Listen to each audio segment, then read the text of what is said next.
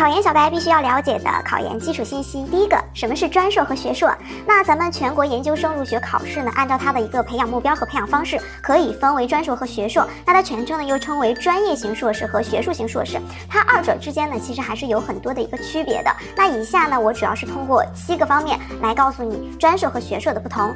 第一个培养目标不同，那获得专业型硕士的这样一类学生，他主要从事具有明显的职业背景的工作，比如说你今后是做教师、律师、医生等等这一些啊，是职业为导向的这一类工作，那这个就是我们专业型硕士它的一个特点哈，它是一种以专业实践为导向，更加重视实践和应用，所以说它培养的目标呢，主要是在专业和技能上比较有高层次的这样一些人才。那学术型硕士呢，主要是以这种学术研究为导向更加的偏重于理论和研究，那它的一个培养方向呢，主要是培养这种大学教师呀，或者说科研机构的这些研究人员等等。所以简单总结呢，就是专业型硕士更加侧重于实践，而学术型硕士呢更加侧重于理论研究。那第二个呢，就是是培养的方向不同，在读研期间的课程设置，二者也是有很明显的一个区别的。那专业型硕士呢，它的这个课程设置主要是以实际运用为导向，以职业需求为目标，所以说它课程的开开设主要是以实践性，以怎么做。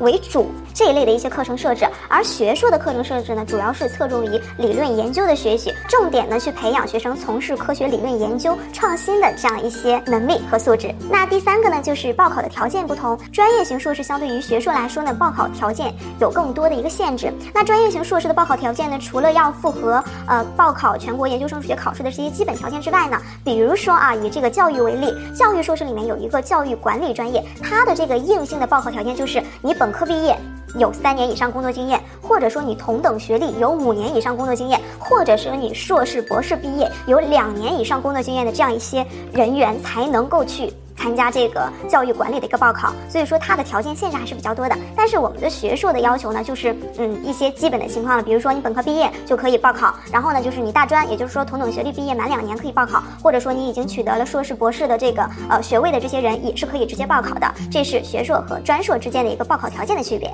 第四个。招生专业不同，刚刚说到了专业型硕士呢，主要是以这种实践为主。那他在这个报考的时候，拥有了四十七个一级学科，比如说三翻译、教育、应用心理、金融、法律等等这一类的学科啊，它都是称为专业型硕士的学科。那学术型硕士呢，包含了十三个大的门类。比如说哲学、艺术学、经济学、教育学、法学、历史学、工学、农学等等啊，一共有十三大学科。那在这些学科下面呢，它通常又会去设置一些一级学科或者说二级学科。当然，这个具体到每个学校情况还是不太一样的。那第五个方面呢，就是收费的标准不同。呃，我们读研期间的学费啊，专业型硕士它没有说全国做到一个统一的标准，所以说根据学校的一个情况而言呢，基本上啊，一个平均的学费是在一万元左右。但是具体到每个专业又各不相同。比如说有些专业可能学费是。是九千，有些是一万四啊，各不相同。但是学术型硕士呢，它是从二零一四年这个秋季的这个学期开始啊，研究生的收费标准呢，原则上每年